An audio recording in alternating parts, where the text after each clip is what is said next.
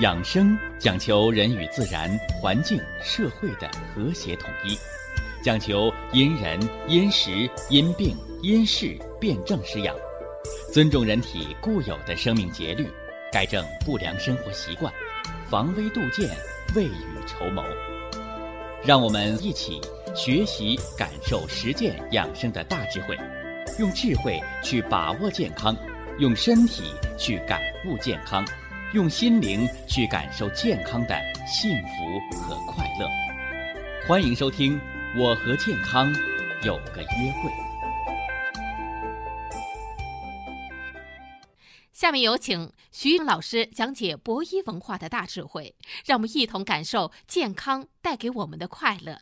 好，下面有请徐老师。徐老师，您好。主持人好。听众朋友们。大家好，什么是身体？何为健康？以及经络对人体到底有怎样的至关的重要性？那么今天呢？今天我要给大家来说说生命之根本，来说说我们的气血，人如何才能健康啊？健者。气血充足有力，康者经络畅通顺达。常言道：“巧妇难为无米之炊呀。”你这个路修的再宽，没人走，没有车，我告诉你，你这个路就是败家子儿，白糟蹋钱。人是一样的，好多人说。我们看病，我们治病，啊，我们扎针灸啊，点穴呀，按摩呀，你说到头，你把那个穴位，你把它摁烂了，你不会让气血无中生有，是不是？所以呢，自古啊，在这个针灸的经书当中，便有针无补法之说。啊，说我给你扎着针灸，给你补一补；我给你烤烤艾条，我给你补一补。补什么呀？望着天花板，它就能掉馅饼吗？是不是？啊？所以针灸也好，点穴也罢，这些传统的理疗方案，所谓之补泻，都是以经络畅通为主，也就是我们常说的。以通为补，绝对达不到无中生有的能力。所以气血的补充，是吧？靠什么？民以食为天，啊，民以食为天。哎，靠吃。那吃的食物当中，什么最补气血呀？粮食啊，粮食。《黄帝内经》当中说：“五谷。”为养，哎，这五谷它是主食，啊，五谷为主主食。那至于吃菜呢，叫五菜为充。大家注意，蔬菜的这个“蔬”字，其实去掉草字头，哎，它重点的作用就是疏通。所以呀，吃蔬菜水果不是里边有什么药物成分，而是它起到疏通的作用。啊，你包括现在我们喝酸奶。吃对人体肠道有益的双歧活菌，啊，双歧杆菌呐，嗜酸性乳杆菌呐，啊，这些有益于身体的微生态的益生菌，哎，它都是保持肠道的环境好。这个环境怎么好？能吃能拉，环境好，是不是啊？你老便秘，你常年的排泄不通，或者说我得靠吃跑肚拉稀的药，把肠子都吃成黑肠子了。那你说你这肠子环境恶化，它不就要出现恶变吗？啊，这大家把它弄清楚。呃，《黄帝内经》当中还写到了什么呢？哎，叫五畜为益。哎，吃肉啊是来补益身体的，啊，五果为助。哎，吃水果呢是来助消化的。所以呀，那《养生报》上来论证，说这个水果到底是空肚子吃水果好呢，还是饭后吃水果好呢？那你说水果助消化，你说你是空肚子消化呢，你还是吃完了消化呢？哎，所以有些道理叫不辩自明，哎，你只要一分析它，你不用去辩论它啊，真理它就是真理。所以呀，喝酸奶我们是为了促进消化，啊，吃水果也是为了促进消化，补充新鲜的维生素。什么时候吃啊？吃完饭后吃，又能清口气，又能助消化，又补充了维生素。你看看，又补充了肠道的活菌。你看这多好。那么今儿呢，我要重点的给大家说说，叫五畜为益。哎，吃肉啊是补益的，啊，吃肉是来补益强壮身体的。但是现在呢，好多人一提肉就头疼，甚至好多人学起了和尚，改吃斋了，啊，一口肉都不敢沾，结果呢，哎，脑萎缩、贫血、营养不良。所以大家对肉的认识，啊，什么猪肉啊。羊肉啊，牛肉啊，鸡肉啊，鱼肉啊，哎，五畜为养，大家对这个肉的认识一定不要偏听偏信。第一条，肉是可以吃的，而且对于老年人来讲，还有孩子、小孩的脑发育，老人预防老年痴呆，这个鱼肉啊，包括鸡蛋，这里边提供的卵磷脂。提供的不饱和的脂肪酸，人是必须要吃的，哎，所以肉这个东西一定要吃。你看，我这一说一定要吃，好多人高兴了，那得，咱天天吃吧，啊，非也，但是不能多吃。说你看看，啊，徐老师，你让我们吃肉，啊，又不让我们多吃肉，那我们到底该吃多少呢？张开嘴，照照镜子，或者拿个大白面馒头，你搁嘴里，你咬个牙印儿，啊，咬个牙印儿，你就知道你该吃多少肉了。什么意思？用达尔文的进化论来讲，叫适者生存，用进废退。你看那个狗，你看那个虎豹豺狼，是吧？你让他们去吃草吧。哎，那都饿死了，所以它长的那个牙都是尖锐的，就是来撕咬这个肉的。哎，我们把它称之为犬齿，啊，犬齿，啊，也叫尖牙。咱们健康人呢，一般呢，哎，有四颗犬齿，上面俩，下面俩，和人总数二十八颗，啊，成年人四十，成年人三十二颗，啊，和这。二十八到三十二颗来比，你说你那四颗尖牙，就这四颗犬齿，你占了多大比例？哎，这就告诉你了，你人生当中，你这一天当中，你到底该吃多少肉？哎，也就占你总的饮食的七分之一到八分之一。我们还是用《黄帝内经》说话，人的一半是主食，这是二分之一了，剩下的那一半叫副食。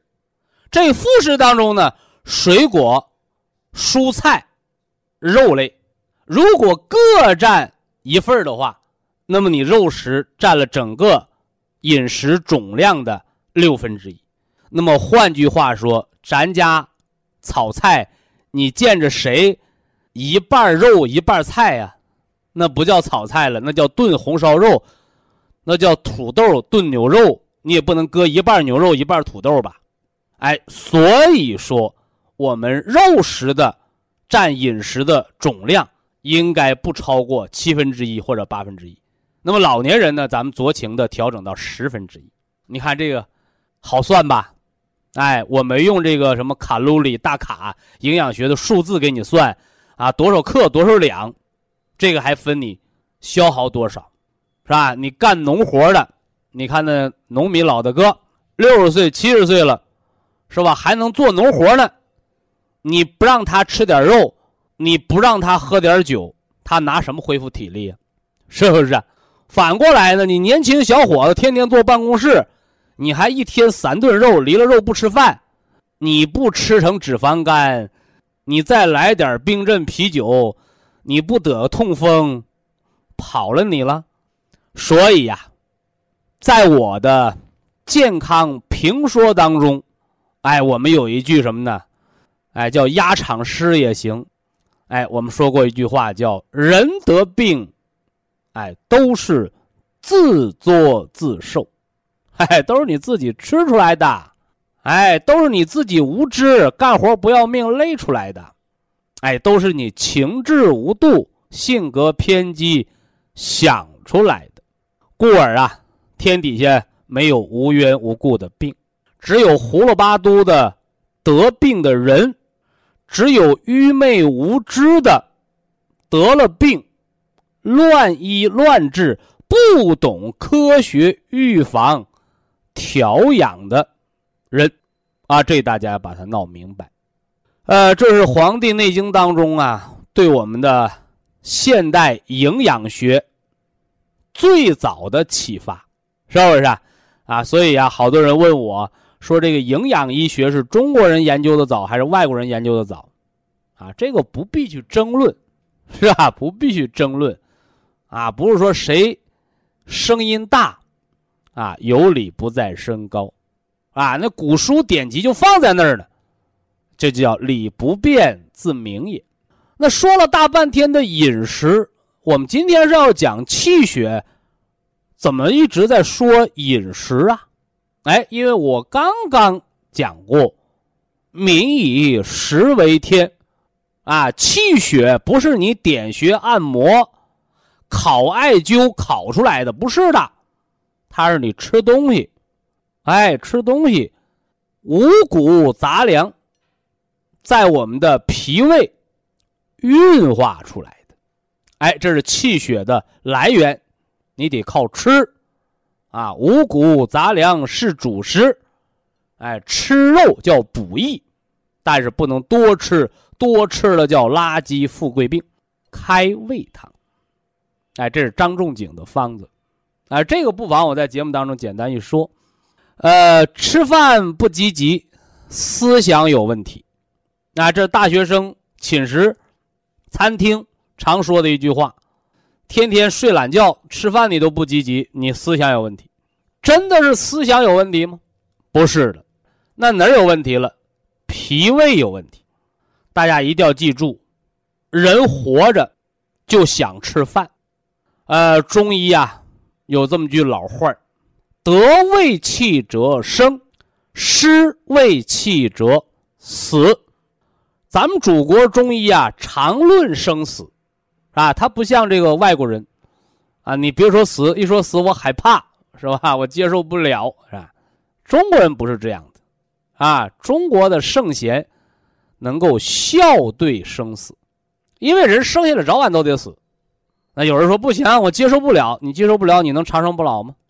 哎，所以呀，越怕死的人死的越快，嘿嘿嘿，反过来，你越不怕死的人，你越死不了，你说怪不怪？所以生老病亡是人的一个常态，但是呢，我刚说的这句，中医论证，得胃气者生，失胃气者死。这个死不是人死了，这个当不好讲。哎，你像中国古汉语里有“置之死地而后生”，啊，那个背水一战，啊，人家安营扎寨，是吧？都是迎着水啊，有水源，有水做。险隘能够防御敌人，你看那个什么呢？项羽那厉害啊！我就背水一战，安营扎在扎在河边后背就是水，没有退路，破釜沉舟，这就叫死地。什么叫死地啊？是你到这地上就死了吗？不是，哎，是危险的地方，啊，危险的地方，把人逼到绝境，没有退路。所以哀兵必胜，哎，结果为了拼命赢了，哈哈，赢了啊，哎，所以这里边说到的死地啊，置之死地而后生，和这个中医论证人的胃气，得胃气者生，失胃气者死，哎，它就是一个意思，哎，那个死就是绝境不好的地方，啊，不是死掉的意思。呃，何为胃气？哎，何为胃气啊？哎，就是见饭特别亲，是吧？知道饿的感觉。老百姓的俗话叫胃口。你看这孩子天天都有胃口，吃得好，长得壮。你反过来呢？啊，这伏天的时候没胃口，啊，天一热没胃口，工作压力一大烦躁没胃口，学习考试一紧张没胃口。你看，这就叫失胃气。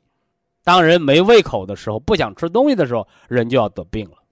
你是等人得了病去吃药呢，还是在人没胃口的时候，你吃个食疗的方子，有了胃口而不得病呢？哎，这就是我们祖国中医防患于未然的做法。以下是广告时间。博一堂温馨提示：保健品只能起到保健作用，辅助调养；保健品不能代替药物，药物不能当做保健品长期误服。人的饮食。啊，饮就是喝的水，是吧？食食就是你吃的东西。我们为什么要吃东西啊？啊，因为我们要生化气血，啊，生化气血。那么这个饮食当中有主有次，您听我健康评说，咱们是来长知识的，咱们是来学能耐、长本事、学健康、防病、长寿的。一技之长的，所以您千万甭鸭子听雷，啊，您这个耳朵听了，那个耳朵它出去了，那不了得，啊，老夫子曰：“温故而知新呐，啊，所以每天新的知识开始之前，我总要给大家做个小复习，五谷为主，啊，把你们家孩子那个小食品呐、零食啊记了吧。甭天天养孩子跟养牛似的，天天灌牛奶了。什么是主食啊？哎，粮食，啊，粮食，因为一粒种子，它能长出一颗庄稼，一颗庄稼能结出百颗、千颗、万颗的粮食，它又是种子，种子再播种，再长粮食，生生不息。子子孙孙无穷匮也，所以这就是种子的生命的力量。所以人为什么要吃粮食？我们为什么要吃种子？我们为什么要把五谷杂粮当为主食？因为人要生生不息，要活着，要有生命力，而生命力最强的，就是种子。什么原因？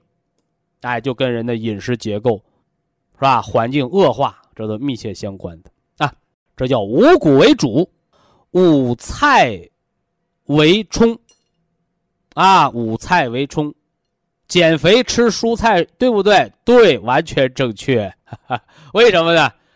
哎，因为吃菜把肚子充起来了，把肠子充起来了，不但充，还能清理疏通。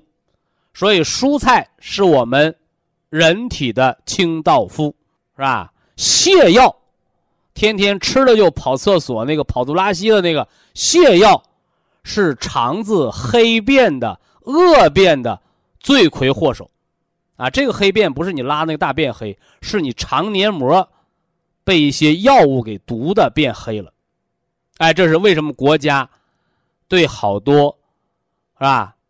这个泻药。包括减肥类药物，给它禁止的一个道理，药是来治病的，吃错了药是要要命的，这个慢性药物毒害也很可怕啊。这是吃蔬菜，吃水果呢，五果为助啊，助消化。但是今天要补充一点，水果别吃国外的，啊，你看一听我这话，外国人不高兴了。是吧？我们这水果还就坐着飞机要卖你中国赚点钱的。你看，呃，这个和经济利益无关啊，只和科学有关。什么叫科学？科学就是一方水土养一方人。你中国人坐飞机到美国，你就迷迷糊糊的，你得倒时差，甚至有的人就跑肚拉稀、水土不服了，对不对？一样啊，你人飞那么远不服了，你人在中国，你把外国坐飞机飞了好远的到中国水土不服的水果，你吃到肚子里你就服了吗？所以吃水果别吃贵的，别吃外国的，最好是方圆百里以内能够产出来的，叫土生土长的东西，就养咱们土生土长的人。哎，你老想吃外国水果，你得看你长没长外国人那套肠子。哎，这例子很简单，很糙，是吧？但是理不糙。哎，这大家要明确啊！特别是现在有些这个妈妈啊，我们那个孩子都喝外国牛奶，我们那个孩子都吃外国食品，你不如直接把孩子送外国养，能养出个外国孩子来，一样的道理。啊，人一定要服这水土，呃，五畜为益啊，吃肉的补益的作用，啊，这我就不多说，先说说什么呢？哎，开胃汤，啊，开胃汤，让你有胃气。什么叫胃气呀？就是吃饭前知道饿，有胃口的感觉。所以开胃汤是给什么人喝的？啊，给不知道饿的人喝的。啊，给那些光知道打嗝、不知道放屁的人喝的。说到这儿，我们再解释解释这打嗝和放屁吧。说人吃五谷杂粮，哪有不放屁的？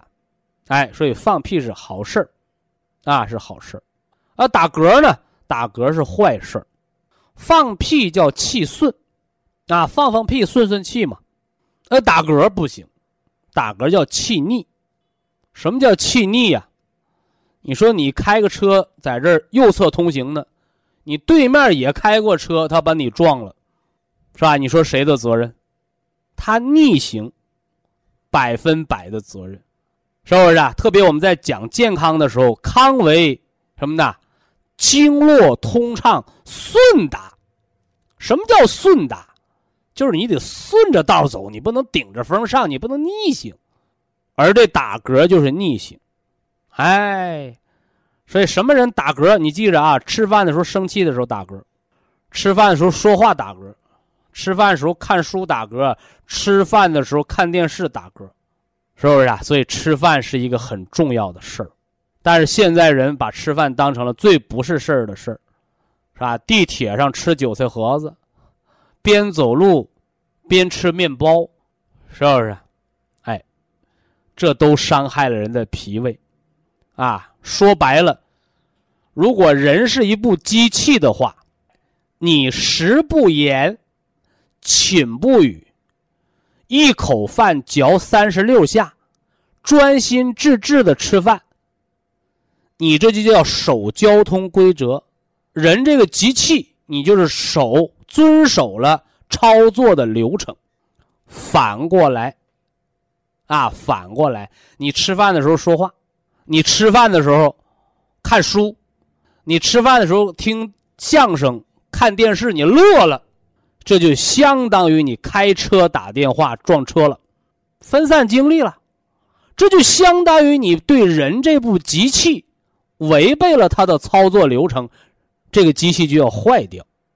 所以咱们家买个电视，它还有一本操作手册；你买一部汽车。还有一个大本的使用说明书，但是人生到这个世界上，谁给你配了一部人体使用手册呀？是吧？医院没给，啊，爹妈没发，怎么办？啊，打开广播，听我健康评说，我给你说一说人体的正确的使用手册、保养手册。你把这些弄明白了，你身体这部机器。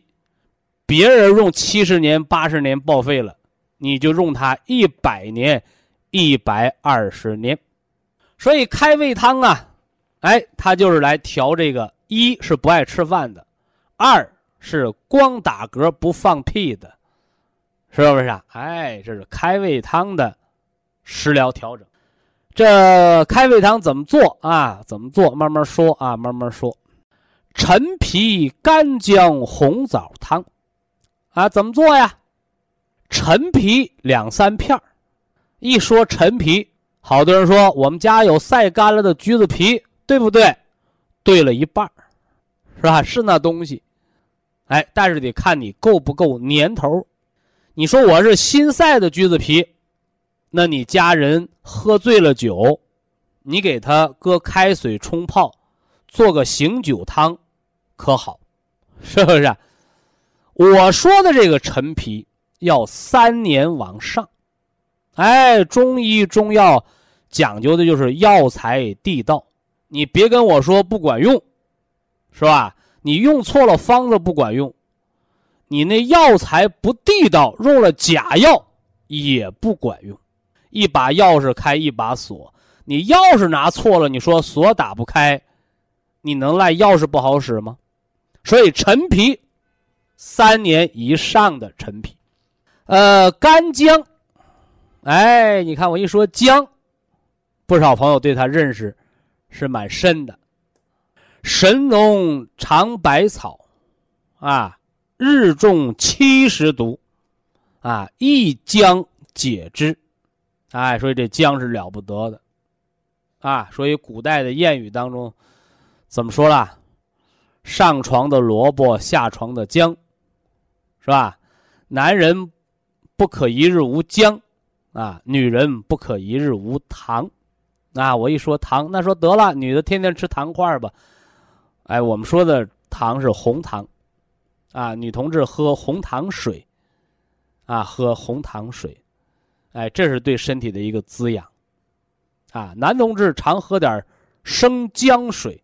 啊，驱风散寒，养身体。那说把姜做成饮料不就得了吗？没效果，因为姜起作用就是姜的挥发油。新鲜的生姜解毒、止呕吐，中医把它叫呕加圣药，是不是？这是生姜的作用，还能驱风散寒，还能调痛经，你多好。这是生姜驱风散寒、止呕吐，这是生姜的作用。那干姜呢？哎，是把生姜切成片儿，阴干了，把生姜啊，它驱风散寒的那个燥的、挥发的作用去掉。老话说，生姜还是老的辣，哎，那姜啊，老的辣，而干的醇厚，所以生姜是驱。上焦的寒，而干姜是驱下焦的寒，所以干姜比鲜姜更醇厚。如果把这个新鲜的姜比作一个年富力强的小伙子，啊，毛头小子，而这干姜呢？它就是男人四十一朵花儿，它很醇厚，啊，很醇厚，很有韧劲儿。而我这开胃汤里边用到的是干姜，哎，不是鲜姜，这是第二个重点。第三个啊，陈皮干姜红枣汤啊，还有红枣呢，是吧？哎，咱们山东、河南地界儿是产大红枣的地方，对吧？哎，呃，这枣，枣啊，皮儿是红的，瓤，瓤是黄的，是吧？所以枣补脾养血，是吧？一天两个枣，百岁不知老啊。哎，所以常吃大枣，又能养我们的脾，又能养我们的心，容颜不老。所以枣是很好的一个食疗。啊，光说好不行，还得说他两句坏话。哎，胀肚的人不能吃枣，因为枣是补气的。啊，所以枣吃多了容易胀肚，容易气胀。哎，但是枣是补心脾二脏。不但枣肉补，把那枣仁拿出来，它也补。所以把枣仁砸碎了，用火轻轻的炒一炒，铁锅嘛。哎，安神、养心、促睡眠。所以呢，炒枣仁是吧？特别是那酸枣仁敛汗促睡眠，是一味安神的中药材。你看这大枣一身都是宝啊。那么我们开胃汤里边这个枣。你要把它掰开了，啊，甚至把那枣核可以颠碎了，放铁锅，慢火把它炒焦了，啊，慢火把它炒焦了，是吧？一说到这个焦字，啊，一说这个焦字，把它炒焦了，哎，我们说着说着就好像闻到了炒焦了、炒糊巴了那个味道，是吧？曹操有望梅止渴，哎，咱们健康评说，啊，有说枣闻香。我说把枣炒焦了，你是不是快闻着那糊巴味了啊？哎，就是这种发焦的味道，能够健脾开胃。别的什么都不用啊，就这一味，大枣掰开了核，颠碎了，铁锅炒炒炒，炒冒烟了，炒黑了，炒焦了。别炒成炭啊！炒成炭没有用了，就是炒的焦了、发黑了。拿它来泡水，那水是红葡萄酒般的颜色是不是啊？所以养生不是纸上谈兵，你得有身体的实践。以下是广告时间。博一堂温馨提示：保健品只能起到保健作用，辅助调养。保健品不能代替药物，药物不能当做保健品长期误服。开胃汤，啊，陈皮、干姜炒焦了的红枣，调什么呢？啊，调人胃气不足，哎，也就是人见饭不亲，哎，不知道饿。你包括那小儿厌食。老胀肚子、流哈喇子是吧？老人的反酸、嗳气、打嗝，啊，没胃口，哎，您都可以喝这个开胃汤。这个开胃汤啊，是张仲景的方子，啊，张仲景的方子叫医圣张仲景。《黄帝内经》上说呀，叫五畜为益，所以吃肉啊是进补的。老话说叫吃香的喝辣的，哈哈，啊，最香的莫过于肉。那辣滋有味儿的莫过于酒。古代呀，六十岁以下的年轻人，啊，人没到六十岁，不够老年资格的人，是没资格吃肉喝酒的，是吧？哦，只有人步入什么老年，啊，你可以享享清福了，啊，有肉可以吃，叫吃香的，是吧？有酒可以喝，来补人的阳气。壮力肝胆，所以酒和肉本身就有进补的作用。但是现今社会呢，人反过来了，是吧？年轻的时候猛劲儿吃肉，吃成脂肪肝大胖子，动脉硬化，是吧？年轻的时候猛劲喝酒，喝的酒精肝肝硬化，敢到老了呢，肉也不敢吃了，酒也不敢沾了，啊，恰恰相反，啊，恰恰相反。所以很多东西啊，你用之有度，变为宝；你用之无道，反伤人。啊，所以这酒和肉，大家一定要把它养生之功把它用好，切不可偏听偏信。啊，你用错了，那反而就害了自己了。好了啊，这是总结复习啊。那咱们今儿呢啊，接着说气血。祖国中医认为啊，气血是人生命之根本。那有的年轻的朋友就说不对，我没看人冒气，也没看人流血呀。你看，哎，这就叫形而上学的毛病，是吧？老认为哦，看见的就是真的，是吧？眼见为实啊，耳听是虚。那都是愚昧无知的人。啊，你看不见的东西就不存在。那我问你，看着地球是圆的了吗？是吧？你除了看了照片之外，你在地球上，你能看着地球是圆的吗？你不还是听说吗？所以说，不识庐山真面目，只缘身在此山中。啊，人不能做井底之蛙，一定要什么呢？哎，博学，是吧？兼听，博学，广泛的学习。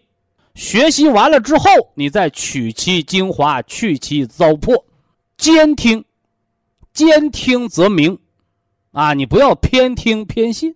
兼听之后，你听的东西多了，你对比，你是成年人，你有思维能力。你就能辨别是非了，所以气血气血不是文字的表面文章，气血是人生命之根本。那这个道理是什么呢？哎，首先我们先说这个血，中医说的血不是人的血液，说的是人的肉身，啊，说的是人的肉身，人的身体一切的物质基础。你看啊。西医说血指的是血液，啊，血液包括血浆和血细胞，血细胞里边有红细胞、白细胞，是吧？有吞噬细胞、血小板，是不是？啊？哎，这是我们学那个组织胚胎学，学这个血液所了解的。但是中医的这个血，气血的血这个概念，远远的超越了血液，它指的是人的物质基础。身体的一切有形之物，你看这个概念大吧？那么还有一个狭义的概念，哎，就是人体内一切可以流动的物质，啊，这些呢皆称为血，是吧？你比如说，我们常说，啊，讲这个这个午夜，你看。汗为心之液，哎，那人呢出大汗，就会伤人的心血。哎，这指的是汗，它是血，是吧？那还有呢？啊，唾为肾之液。你看，有的人强迫症有毛病，老唾唾沫，后来吐的口干舌燥了，是吧？怎么着了？嘴干。嘴里面没有唾液，哎，伤了肾的津液，也就是伤了肾血。啊，肾之血为唾，是吧？那肝之血呢？啊，肝之血为泪，是不是？你看人经常迎风流泪，啊，你如果认为你流的只是泪水的话，你大错特错。你耗的是。肝的津液，也叫肝血。所以看有的人呢，失去亲人呐，或者说情志忧虑啊，老哭，啊，哭哭啼啼的老哭，啊，结果把眼睛哭瞎了。啊，眼睛真是哭瞎的吗？哎，不是，是肝血耗尽。木得血能视，得什么血？得肝血。你老流眼泪，你把肝血耗干净了，眼睛就瞎了。所以迎风流泪就是肝血在流失。那午夜当中还有什么呢？啊，还有咸。哎呀，我们见到好吃的，望梅止渴，嘴角流哈喇子啊，嘴里边有哈喇子了。哎呀，你看，用巴甫洛夫的话来讲，这叫条件反射，是吧？说狗见着好吃的都流哈喇子，没错啊。而这哈喇子是哪来的？它是脾之津液，啊，脾的津液，所以小孩老流哈喇子，那脾就虚了，啊，你就得喝开胃汤了。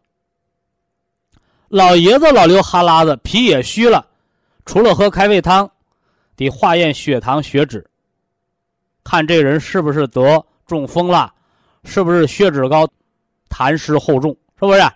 哎，这是五液。啊，心、肝、肺啊，心肝脾肾之液我们都讲了，是吧？还有什么呢？还有我们这个肺，啊，还有我们这肺，是吧？人的这个肺呀，它主皮毛，啊，肺主皮毛，啊，那人的汗液，啊，人的汗液，它也和我们的什么呢？肺脏有关，是吧？你像不出汗的人和老出汗的人，他都是肺脏对皮肤汗毛孔的开合，啊。造成了影响，哎，这是咱们给大家讲的五脏和人体五液的关系，是吧？那么说到了人体内一切可以流动的物质基础，它也称之为血，啊，也称之为血。汗为心之液，是吧？那么涕为肺之液。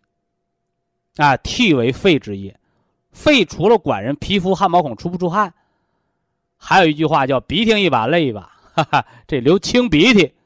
你像那个鼻炎的人，他来找我，徐老师，我这鼻炎呢，为什么往鼻子里边点药不管呢？啊，我说你吃冬虫夏草。哎，结果呢，解决问题了。啊，为什么呢？因为肺开窍于鼻呀。你流清鼻子水是肺的阳气不足，鼻炎吗？流黄鼻涕、血鼻涕、浓鼻涕，肺有毒热，啊，肺有毒热，你就不能吃辛辣的东西了，啊，你吃点百合粥润肺的东西。所以说，你像那个南方的朋友，啊，重庆的，是不是啊？四川的，是吧？两广的。你看他到北方来，到河北，到东北，到内蒙，到陕西，他受不了，啊，因为空气干燥，他肺子就不舒服，他呼吸道就不舒服。所以说，你看那个苏杭也好，四川也好，你看人那个皮肤特别好，为什么？哎，就是空气环境养的肺好，肺好皮肤就好。回过头来呢，你看大西北那个。咱别说那个男同志，那个大闺女，是吧？红脸蛋儿，女同志也皮肤粗糙，什么原因？哎，她那呼吸环境不好。啊，你包括现在人为什么长斑的那么多？原来是七八十岁才长老年斑，你看现在人四十多岁、五十多岁，尤其在工业城市，是不是啊？工业城市污染重的地方，提前长斑，什么原因？血液当中有多少垃圾？血管内膜上长了多少斑块？你皮肤上才能渗出来多少色素沉着？这个都是表里相依的。好了啊，呃，广义的血我给大家讲了，狭义上的血我也给大家讲了，啊，那么什么是气呀？是不是我们喘的气儿叫气儿啊？是吧不是，啊，或者叫不单单是。祖国中医上说的气，它不单指你呼吸之间的气息，它指的是人的生命功能之所在。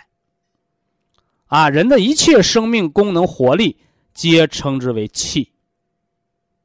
其实这个不是光中医这么认为啊，呃，咱们传统的中国文化也这么认为的。啊，经常问，哎，你看那人还有没有气儿了？什么意思？啊，是活的还是死的？哎呦，没气儿了。啊，轻则是休克了，啊，重则就是死过去了。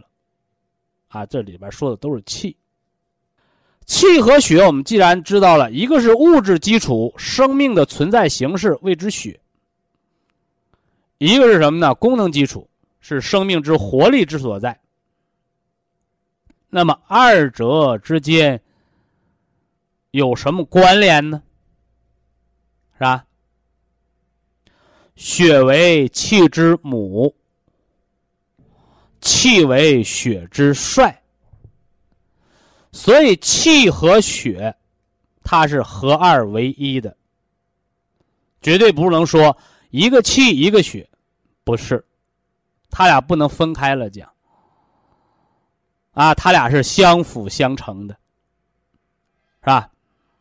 就像那个灯油和那个灯上燃着那个火苗一样，没有油了，那个灯的火苗就灭了，叫灯枯油竭。反过来，你光有一个油灯，满肚子都是油，你没点亮，它也不是一个完整的油灯，是不是？哎，所以生命，它是一个相辅相成的阴阳和合之体。正所谓阴平阳密，精气乃生，啊，阴阳决离，精气乃绝。所以一个人的生命。它的根本是气血，啊，道理也就在这儿。那么气和血之间的关系是相辅相成的，啊，血为气之母，啊，人想有生命功能，你必须有生命的物质的存在形式。反过来，你生命想制造物质，你活人他才能长个活人他才能长肉。对不对？哎，为什么病人身体消瘦啊？是不是？因为你那个肉化成了气血，化成了救命的气，被消耗掉了。你像得恶性病的人，为什么最后人瘦的皮包骨头一把，小命玩完了？一样的道理。表面上是病在消耗人的功能，而实际上是消耗人的物质基础。所以气和血是相辅相成的。啊，我们在第三遍强调这句话啊：血为气之母，气为血之帅。解释开来，血。是产生气的物质基础，而气是保证生命活力之所在的功能基础。没有了气，即为死血；没有了血，那气就成了无根之水，它就断了源，也就断了气，是不是啊？啊，呃，所以。我们到底是要补气啊，还是补血呀？哎，一定要气血双补，啊，气血双补，气血双补该如何的补啊？哎，也就是阴和阳要共同的调和，啊，阴和阳要共同的调和，啊，不是我们吃多么名贵的药，补血你把饭吃好，是吧？补气呢，你把觉睡好，路走好。所以人生有三宝，啊，吃饭、睡觉、走路，有了这三样好，气血自来，是吧？哎，有的听众朋友说了，我就失眠呢，你看你睡不好觉，你就容易贫血、神经衰弱，甚至高血压，甚至低血压，为啥？哎，因为气血调和。心肾相交，一定是在高质量的睡眠当中进行的。那有的朋友说：“那简单了，我拿个棍子把我打晕了，我不就睡着了吗？”这个大家一定要明白哦，打昏了不叫睡着了。睡觉睡觉，心肾相交，阴阳和合。人是睡着了，但是五脏在干活五脏六腑在那运气呢，在运行呢，所以你能生化气血，补气养血。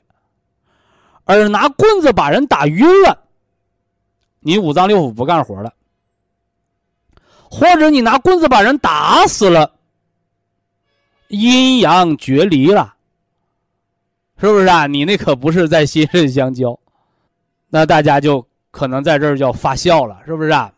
啊，说徐老师，谁能把自己打晕了呀？是吧？其实好多人都在做，你是没用棍子把自己打晕，你却吃了蒙汗药，吃了让你舌头硬、嘴唇麻，是吧？麻醉你、麻痹你的药物和用棍子把你打晕有区别吗？所以治失眠，不是把人用棍子打晕，也不是用药物把人弄得迷幻了，而是真正的自我的心肾相交的好睡眠。那这是给大家讲失眠的治疗的误区，自然睡眠最健康。那药物麻醉的睡眠。它不是睡眠，它是被棍子打倒了，是晕倒了。啊，这个本质大家一定要知道，啊，一定要知道。那么，气和血的大的概念我们讲过了。那么小呢，是吧？既要统观全局，又要具体落实。哎，这是我们。健康评说，是我说养生我们要说到的点子，是吧？那么气血之分论，三个方面。气，我要给大家说说元气、营气、胃气、中气、五脏之气。那么血呢？我要给大家说说人的五脏之血啊，五脏之血，也就是五脏对五体的濡养，是不是？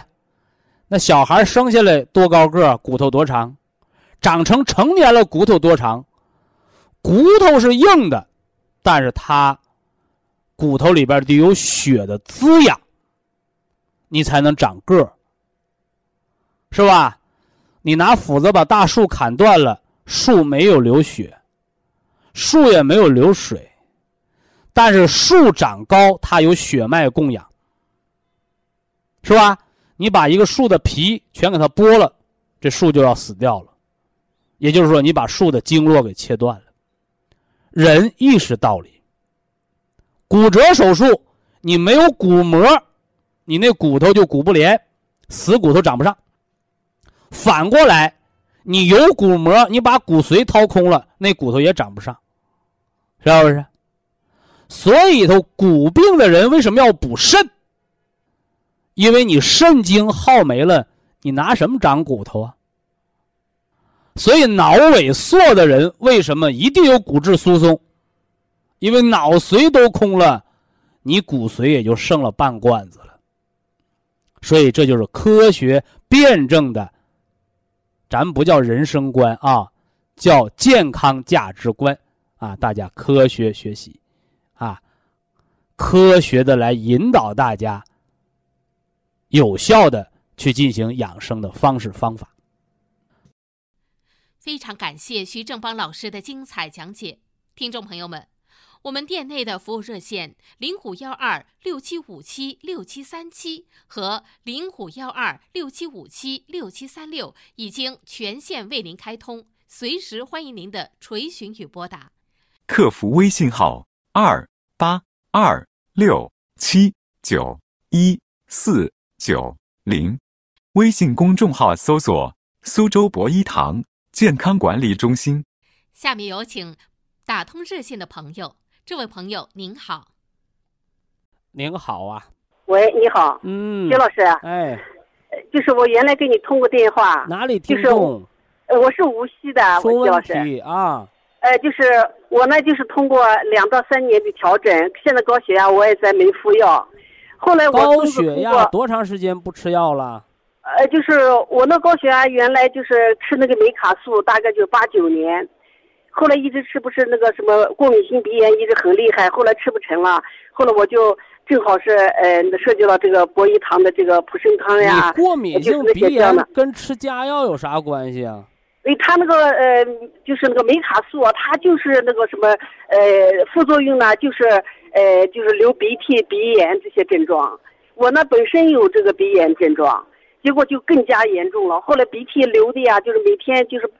晚上特别晚上半你高圆半圆就不没办高。血压是心脏和肾脏，流不流鼻涕是肺脏，哦，哎，现在呢，就是我经过、哦。我经过快到三年的调整以后，现在好了。我我现在今天呢，主要就是我问我孙子的一个事情。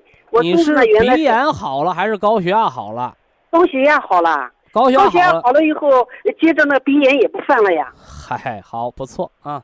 哎，还有就是我孙子的问题，今天主要就原来就是那个我孙子通过绿色通道，他腺样体增大，呃，就是医院里要腺样动手术，体后来肥大，呃是腺大样体夫让增大。开刀，我们哎主后来没动张保守疗法。